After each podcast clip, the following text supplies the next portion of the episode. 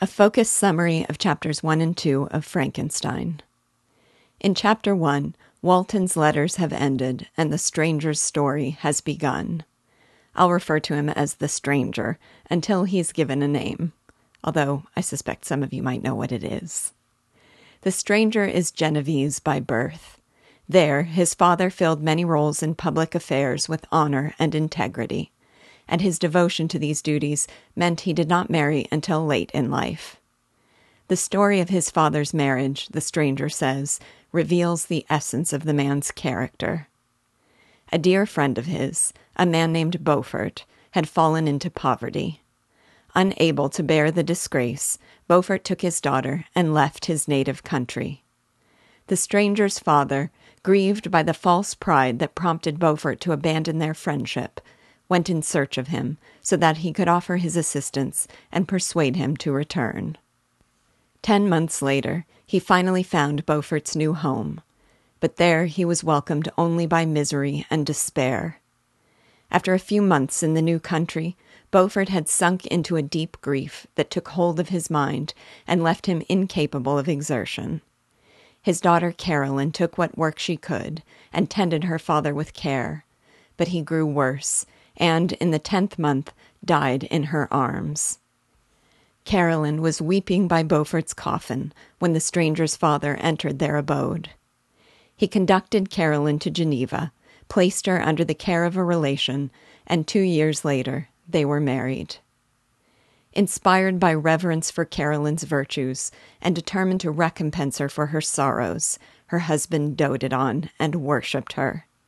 He gave up all his public responsibilities, and immediately upon their marriage took her on a tour of Italy, whose climate and wonders he hoped might restore her. The stranger recalls his childhood as one train of enjoyment. As much as his parents loved each other, they seemed still to have inexhaustible stores of love to bestow on him. Recalling her own suffering, his mother had made herself a guardian angel of the afflicted. One day, when he was about 5 years old, they visited the home of a poor peasant and his wife, who were struggling to feed 5 hungry children.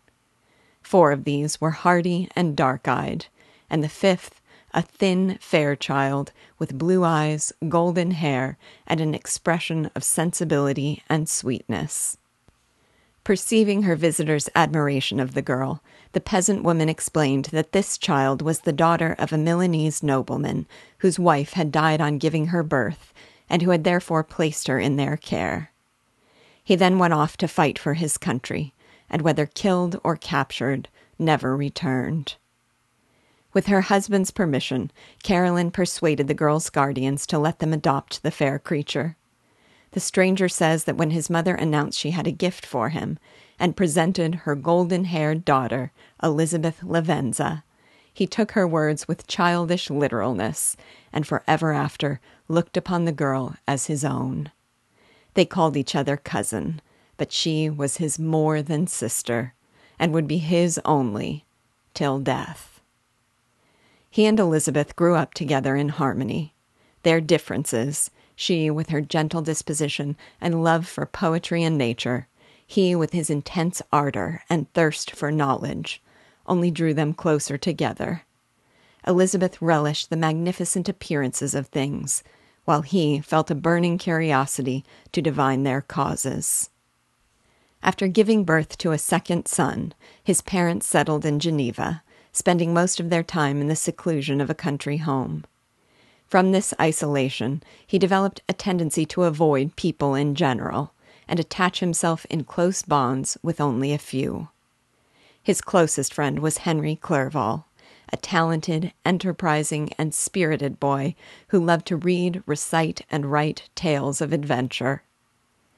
Reflecting on this time, he says that no one has passed a happier childhood than he. He and his siblings regarded his parents not as authorities ruling over them, but as the agents and creators of the many delights which they enjoyed. As a child, he had a passionate and vehement temper, which he turned with a single-minded focus toward learning the secrets of heaven and earth, to divining the outward substance of things and the mysterious soul of man. Clerval, meanwhile, occupied himself with understanding virtue and fashioning himself into a gallant adventurer. Elizabeth was a spirit of love to soften and attract them both, subduing her cousin's ardor and roughness to her gentle kindness, and guiding Clerval to make beneficence the aim of his soaring ambition. These were the early days, after which the stranger was led to selfishness and misfortune. Step by insensible step, a passion arose in him which would come to rule his destiny and sweep away all his hopes and joys. First, there was the discovery of a book by the alchemist Cornelius Agrippa. Reading it, he felt as if a new light had dawned upon his mind. He says that his father, on learning of his enthusiasm, called the book trash. If, instead of this cursory remark, his father had explained the ways in which the modern methods of science had overthrown the ancient, he believes that he might have thrown Agrippa aside and averted ruin. Instead, he pursued his studies with more fervor, reading the works of other alchemists like Paracelsus and Albertus Magnus. These books satisfied his longing to penetrate the secrets of nature, while the modern philosophers seemed, by contrast, like mere children, picking up shells beside the great and unexplored ocean of truth. They could dissect and anatomize, but they could not speak in terms of final cause. It was thus that he found himself, in the 18th century, pursuing those ancient quests for the philosopher's stone, the elixir of life, and the means of raising ghosts and devils.